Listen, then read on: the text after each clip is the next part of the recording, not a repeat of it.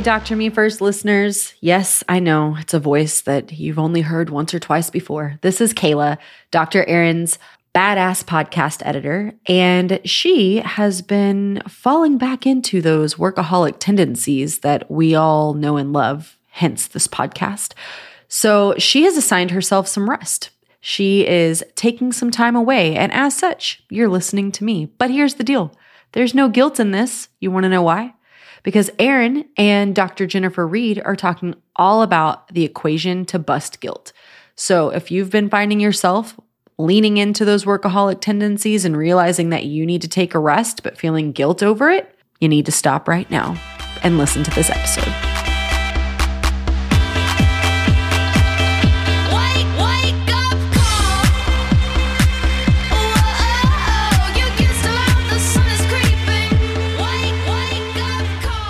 Welcome to the podcast, my fellow physician, Dr. Jennifer Reed. It's great to have you here with me today.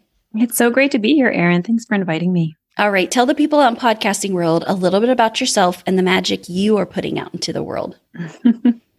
so, I'm a psychiatrist. I work with adults primarily, treating a lot of anxiety, insomnia, depression, and work with a lot of physicians, honestly, in that capacity.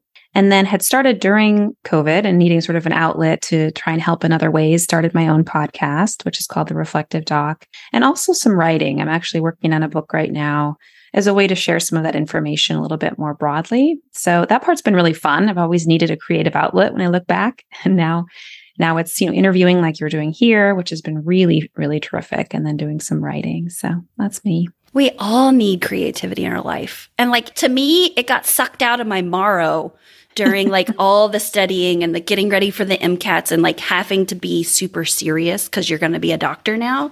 Mm-hmm. God. And I think about it like, how much cool stuff did I miss out in my 20s?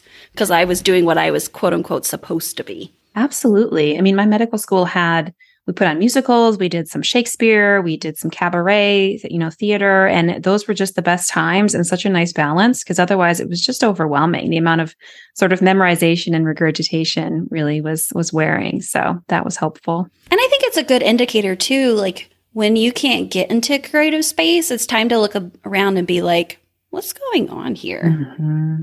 Mm-hmm. I absolutely agree. I think times where I've really looking back, able to see in retrospect that I was burned out or struggling, maybe even with depression, was when I really couldn't access those. And they just didn't feel that good or they weren't that interesting or I just didn't feel like doing it, didn't feel like singing or whatever. That certainly is a time where I thought, okay, I need to make some changes. Yeah. And it's so good to have those, what I call red flags for yourself mm-hmm. to know, like, all right, something's not right here. I maybe don't know exactly what it is because so many times we just stick our head down in the sand and keep plowing through. Mm-hmm. So singing is yours. Like if you're not singing, then something's going on in life. It's when I notice, like if I'm not like singing in the shower or in the car or just like singing along in the kitchen, like then I recognize, okay, like my energy's down, my interest is down a bit. I think I've channeled some of that into writing. So if I've really been writing for like two hours, I probably am not going to jump up and sing, but it definitely is kind of a red flag if I just don't feel like listening to music or enjoying it. Yeah, awesome. Well, the word you're bringing to us today is guilt. And I am so ready to like dig into this. So tell me why you picked this word and, and what we're going to talk about. Absolutely. So, what I find is if something is really either bothering me or I'm hearing it from all sorts of patients or people in my life and I don't know what to do about it, or I don't know how to handle it, I like turn toward it and just start learning as much as I possibly can. And I think over the past, I mean, certainly with COVID, but even preceding that, the women in my life, primarily, as well as in my practice, were having so much guilt, just excessive and intense amounts of guilt.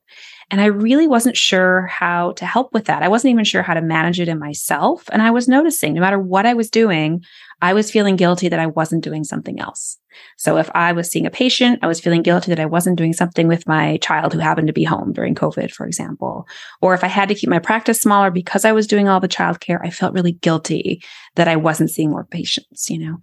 And so what I've sort of come up with that helped me clarify, because I think I am pragmatically, I need like a concrete answer. And so I came up with an equation for guilt of all things. And my guilt equation is essentially guilt equals expectations minus reality. And so when I say expectations, what are we, what expectations are we putting on ourselves? Like what's a good mother? What's a good psychiatrist? What's a good wife? What's a good body, et cetera, et cetera. And then also looking on the reality side of the things that we're already doing, the ways that we're already helping or contributing or the positive things we're doing. And how do we, by paying more attention to those, boost our, you know, awareness of them, boost their, their presence. And I think you can sort of use this across any aspect of guilt in your life and say, okay, I'm feeling really guilty maybe in my partnership, my relationship, because we're we're not spending enough time together and I must be a really bad wife because he's not on my mind that often and things are really busy. Well, let's look first at expectations of that, right? What does it mean to be a good wife? Where am I even getting these ideas of expectations? Am I finding it on social media? Am I finding it from family members, etc.? And how do I maybe want to shape that if it's not serving me so well anymore? And then in reality, what are the ways that I am connecting with him? I do bring him coffee in the morning, or we do sit down and have a conversation or watch some bad TV show together and laugh. So how can I kind of boost up that, that side of things? And I've just found it to be a helpful construct as I've really been looking into, you know, why we've evolved to even keep the idea of guilt around. I think it's great. I wrote your equation down because I was like sitting here and picking it apart because so many times we have such inflated expectations on ourself. You know, that's where perfectionism comes in and being super type A. And I've been lately saying have like five year old expectations. Is that a bad thing? No. I mean, you still can get stuff done. Good enough is good enough. But that's a hard mind shift on changing those expectations. What have you done to help your patients, your family, yourself to I don't want to say downgrade because that sounds like a negative term, but like shore up expectations a little bit. Well, I think that what's really important is understanding what has shaped those expectations and decide is this what I really want to see? Is this what's setting my value systems, right? We talk about body image, for example. If my expectation is I'm going to be this size, this size only, I'm going to only eat this way, I'm going to exercise this much, et cetera, et cetera. Who's telling me that that's the way I need to be setting those expectations. So I think first, just getting a sense of like, where did this come from? And how much of that do I really want to hang on to? Right. So really understanding the expectations first is just like, what, what do we have here? Right. What, what is in front of us in our expectations? And are they, is it all serving us? Maybe it is. Maybe that really motivates you and it feels great. But in general, it's absolutely not the case. I think self compassion, the work of Kristin Neff and others in how would I set this expectation if I were talking to a friend? Or sometimes really powerfully, what if one of my children came to me, or some people haven't had kids yet? I'm like, imagine you had a child in the future, like a little girl, and she came to you and was expressing this sense of these expectations that you were holding. What would you say to her? How would you help her challenge those a little bit or, or rethink those? Like, how might you speak to her? I guarantee it's going to be with more compassion and more curiosity and understanding than you give yourself. And so I do think that self compassion work has been really helpful in this regard. I think some of the work of uh, growth mindset with Dr. Dworkin, a, a PhD at Stanford, who really wrote about, okay, how can I learn from the situation at hand? And even if I feel like I'm not necessarily living up to those expectations, can I learn from that? Can I move forward from that? And can I get a sense of, okay, can I adjust these expectations to something that's more reasonable?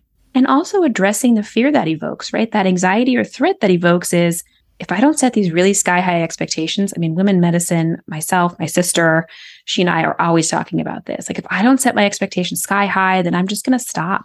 I'm just going to like lie in bed all day and like eat ice cream. I don't know what we think. We just think like if I don't push myself and punish myself and set these expectations that I'm going to just stop doing anything at all. And some of that is in the self compassion work that Dr. Neff talks about. I think that's really important too. It's like, how are you threatening yourself? I have to keep these really high expectations or else. And I think that's been a helpful construct. Yeah. What I tease out of that is a lot of like getting out of binary thinking. Like it has to be like this or it's total shit.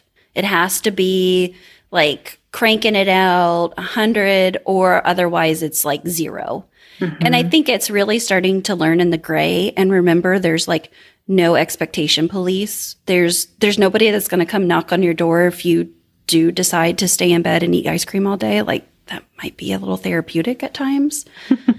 Cuz I find for myself and for many of the folks that I work that you get better at picking up that binary thinking, but then it starts to be more subtle and a little bit more tricky. And that's when I ask people, and we're not schizophrenic, but I'm like, whose voice is that in your head mm-hmm. telling you? that like you must show up and XYZ because maybe it's like an old professor and attending. And like, guess what? They probably are retired or dead or don't even give a fuck anymore. but you still have that voice like resonating. I mean, I was seeing a patient the other day and just one of those like rando thoughts popped in my head. And I was like, no, I don't, I don't think so. Like, I'm a grown ass doctor now. Like, I can make my own decisions and I don't have to stay after till 9 p.m. to see people. So I think that's the thing to watch as well is once you figure out that instead of going a hundred or you're going to like be zero, is like you said, like, who is telling me this? What, where did I like osmotically absorb that I must have a savings account fully stocked? That's my personal financial junk. or that, or something is wrong because there's just so much gray in life. Absolutely. I mean, I, I, sort of see this across the board. Parenting, it comes up a lot. The sense of the expectation you have for what a perfect mother would be is to never get frustrated, like never yell at your kids, never have a messy house. I mean, I think when we really consciously think about it, we all realize, of course, that's bunk. But we've absorbed that, right? We've absorbed that sense that this is what it means, or a perfect relationship means we never fight we just like hold each other's hand and we just look deeply into each other's eyes like all day long. It's just miraculous. Of course not. Like every, I talk about it like weather. Every relationship has some stormy weather. I mean, maybe you're living somewhere that has more moderate or mild weather than others, but this expectation that we never fight. And that's what a good relationship is. Because that gets you into trouble, right? You set those expectations, and the first fight you have with someone, maybe you feel really connected to and really want to move forward with, but that fight just feels so overwhelming because it it goes against this expectation of perfection in you know communication and, and collaboration so i just think it really does us a great disservice and the more we can identify it and start challenging it and let go of some of the ways we've had this fixed idea of what a good you know insert word here is i think that can be really helpful Oh my gosh. I was just listening to podcast yesterday. It's called Witch Please. It is a reboot on Harry Potter. It's two amazing Canadian women rereading it. They're literary scholars. And so I feel like I'm always in like a great literary class whenever I listen to. But anyway, they were talking about the trope of motherhood and looking at all the different mothers in the Harry Potter series. And one of them they named like the angel in the home. And that's the like perfect mother who has like a pie baking when the kids come home and the house is spotless. And, you know, she does all the things and she's like vacuuming with a smile on her face and that. And like breaking that down was so fun and listening to that podcast because then, and, and think about it as well. Like, Petunia, um, Harry Potter's aunt, you know, she's like a bad mom and, and breaking that down. And so I think it is really interesting when we can find characters like that. Cause I know even listening to that podcast last night, I could see in ways that where our brain and society and, and conditioning puts us into these tropes using a literary term that we think that's what our expectations are built on. It's like, no, no, no. Motherhood can look however you want it to look. And mm-hmm. it, and also like you don't have to have motherhood and that's totally fine. You can be a woman. You can you can be a mother and not be a woman. And, and so really like pulling all that down. But anyway, if anybody is nerdy like me, it, like I said, it's Witch Please. I forget what, ep- it's just the motherhood episode. It just recently came out here in September. So yeah, because and I think that's the really fun thing when you're in a space where you can explore and you can get creative and you can maybe see an alternative view to how you've always been like, well, this is how we've always done it. And this is the right, quote unquote, right way.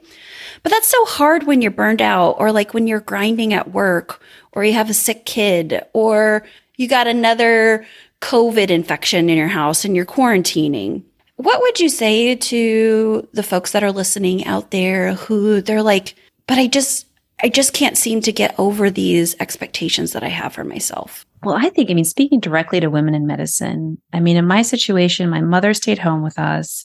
My father was a physician, so working a lot. And so I sort of idealized her version of the homemaker, right? Every recipe she would cook for us every day and be there when we got home from school. Lots of casseroles. yes, exactly. And she was, you know, my dad was working and, and away from the home. And I think as many women probably have experienced in this role is that I'm trying to be both of those people now, right? I'm trying to be like baking with my kids and planning fun activities and reading to them and just dancing like nobody's watching and like, you know, like all this perfect stuff. And I'm also still trying to be an engaged, interactive, you know, professional, keeping up with the journal articles physician. And I think when I just start to look at that combination, it's sort of like, of course, of course I can't do all of this. Where can I start to let some things slide? And some of it, frankly, might just be some like general exposure therapy, like letting a little bit more of a mess happen or just not doing something absolutely perfectly and then just give it a moment's pause, see if the sky falls, right? We're all, I think, so afraid. We've had to work, let's be honest, we've had to work harder probably than our male peers, perform better than them. And so we're at this point where it's like, I can't let up. This is how I actually, this is how I do it. This is what's gotten me here. And like, okay, let's dig inside of that and really see like, what is it about you that got you here? It's your connection with people. It's your willingness to like work through really difficult times on sleep deprivation, maybe postpartum and trying to breastfeed and trying to pump, et cetera, et cetera. Like recognize all the strengths that women carry and the unique ways they bring this to medicine. But that might mean if they are a woman in medicine that they're going to do things differently than someone who's primarily a physician and has someone else taking care of things at home or someone who's primarily taking care of things at home but not also seeing patients. And so I think this this combination is really important to examine and start to say, what can I, is there anything I can relinquish, even in a small way, right? Can I not look at things that either I'm exercising perfectly seven days a week or I'm just, I'm, you know, lazy and a slob and awful and blah, blah, all the ways we talk to ourselves. So I think that's something I've been talking to women in medicine a lot about, or women who are just trying to maintain really high level professional roles. It's, it's too much to expect. Yeah. So I tell people, I know you're a science, science nerd, just like me. And so let's do some experiential research and set if then statements. Like, if the laundry doesn't get done by me, then will the world fall down? Or if I ask for help, then will my mood improve? And so, like, literally running your own little research study on yourself and like the microcosm of your home and seeing how it works because it's pretty scary the first time to start making changes when you're not giving 100% of your all because it does feel so scary like the world is going to fall around you. But then I think as you like do those things, I know when I first got somebody to help clean the house, I was like cleaning the house before they came to clean the house. And then I just realized like no, actually, like that's their job and they love helping me do it. And I give them money to do this. And it's okay that I have like let go of that expectation. My house can't be a total dumpster fire when the cleaners come over. And they they totally expect it to be. I mean, that's why they are there. Mm-hmm. So that's what I think too. And what I tell a lot of my coaching clients is like, let's just try something. And then, like you said, my next assignment usually is like, let's let's go into something knowing you're going to do it imperfect. Like you're just going to do it good enough. And a lot of times that's like around charting. We want to write the like great American novel in our notes. Ain't nobody got time for that. you know, I mean, it needs to just be good enough and serve the purpose and like reminding ourselves, like, what's the purpose of a note? It is to remind me of what this visit was about and my plan. It is to cover myself medical legally and it's to bill out. Like, that's all it is. And if we're trying to like prove how smart we are through a note, it's just, it's not. It's not where you prove your smarts. It's in what patients say about you and how you show up as a person. And that always can't be translated through text. Absolutely. And I think, you know, to be a flawed individual is to be a human individual. You know, I was telling my son, I have an 11 year old son, that the other day I had submitted a bunch of different essays to different publications and had just gotten tons of rejections. And I was like, you know what, buddy, that really hurt. Like I really worked hard on that piece. No one wanted to publish it. I'm going to try again, but I'm feeling kind of down about that today. I'm feeling disappointed in that. He was just like, oh, like it just like, oh, mom doesn't do everything right. Mom, it doesn't always work out for her, right? Like our kids or our family members or loved ones, even our friends. Like if we're flawed and we share that, it's actually a relief because who wants to be friends with someone who's absolutely perfect? I mean, it sounds exhausting, but at the same time, like, can you allow yourself to be flawed and tell yourself that? Because my son was just like, in, in recently I had something published and I showed him and he was like, Mom, you did it. I'm so happy. You know, he was like really excited about it because he saw that it was something I had worked for and and had some disappointment in. you know? Yeah. And I think it's reminding ourselves because we are highly su- successful. We have done a lot of really big things. Just because you don't get an article picked up by, you know, a magazine or a big publication or the journal you've been shooting for, it doesn't mean all that discounts everything else in the past. It's just mm-hmm. like a right now. And I always tell people too, like a no is a not yet. And so like keeping that growth mindset of like, okay, what did I learn from this? What did the editor come back and say that maybe I need to clean up? Or maybe they said not at this time because we just ran an article like that. You know, it's, and so I think reminding ourselves too, like life is not Scantrons. Like you're not missing the question because you didn't get that done. It's just mm-hmm. like next step, you're, you're either winning or learning. No more failing. Absolutely. And that's that reality side of the equation, right? It's sort of what is actually what have you done today like the the moms who may say oh i was such i didn't get anything done today and yet they saw you know 10 patients or they did five loads of laundry or they did all these different things like i compare it to kind of like a baking scale where you can tare the scale so that it goes back to zero and that we tend to just tare all of these positive things that we're doing and we just look at what we didn't receive or didn't achieve or didn't get done mm-hmm. it's like no no no don't tare it like stay and really look at all the different steps you've taken to get here things you've done today, for example, you're up, you've showered, maybe I haven't. You, you know, what are the teeth. things that you you took care of your people you're in charge of. No one died. Exactly. So don't, you know, don't dismiss and overlook and just assume that's what everyone does. And I just need to be doing more than that. Because I think that's really unfair and, and can lead to a lot of self criticism. Absolutely. Well, on a positive note, I want you to talk more about the reflectivedoc.com, talk about your podcast, talk about all the things with it. yeah, so the podcast has just been a blast. I mean, I just invite whoever I want to speak to and hear more about and learn about their experiences. So, a woman who does like improv to help people who are struggling with trauma, another woman who does arts in hospitals. Spoke to someone who really spoke candidly about his own addiction, and he's now an addiction psychiatrist. You kind of get both sides of his experience. So, it's just an opportunity to highlight the people that are out doing things that are really positive and helpful I think there's a lot in the news and elsewhere about a lot of negative things happening uh, to, as an understatement. And so this is a way to sort of say, no, but look, look at all the good things that are happening. And then I do try to do some writing, try and share, you know, just information about mental health treatment, try and get evidence-based information out there because there's a lot of quote wellness information that isn't always so accurate or helpful. So I try to kind of balance that with things that have really that we've really studied anyway. Of course, there are things available, things that are helpful that we don't have any scientific data on, but I really try and share the things that we do know in order to try and help people. And then as far as guilt, I mean, again, because it's been such a struggle for me and in my patients and my friends, that it's something I'm trying to write a book about right now because I want to figure it out and I want to be able to then share that with other people because I think guilt is really creating this like drain on especially women in our country. Yeah, I love it. I just subscribed to the Reflective Doc podcast. So thank you very much. Awesome. Thank you. I am a podcast dragon, not a light consumer. So you have got some huge names on here. I'm as I'm like scrolling through, I'm excited about this. This will be wonderful. Well, lady, thanks so much for coming on Dr. Me First. It's been my honor and pleasure to sit down and talk with you. I'm so glad now that I can call you friend. Absolutely. Please do. Please call me again. Thank you, Erin.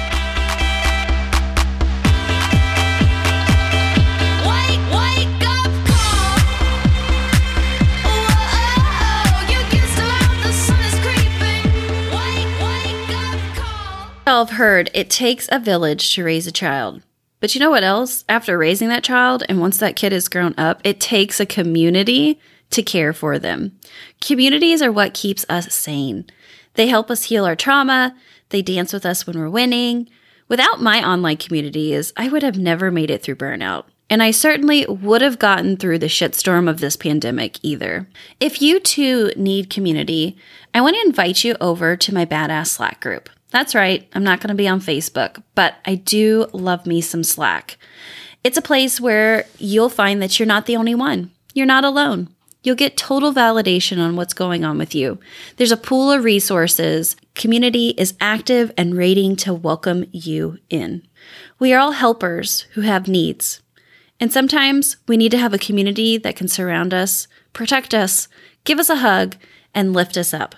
And that's what the Badass Slack community is. So come join me today. Link is in the show notes.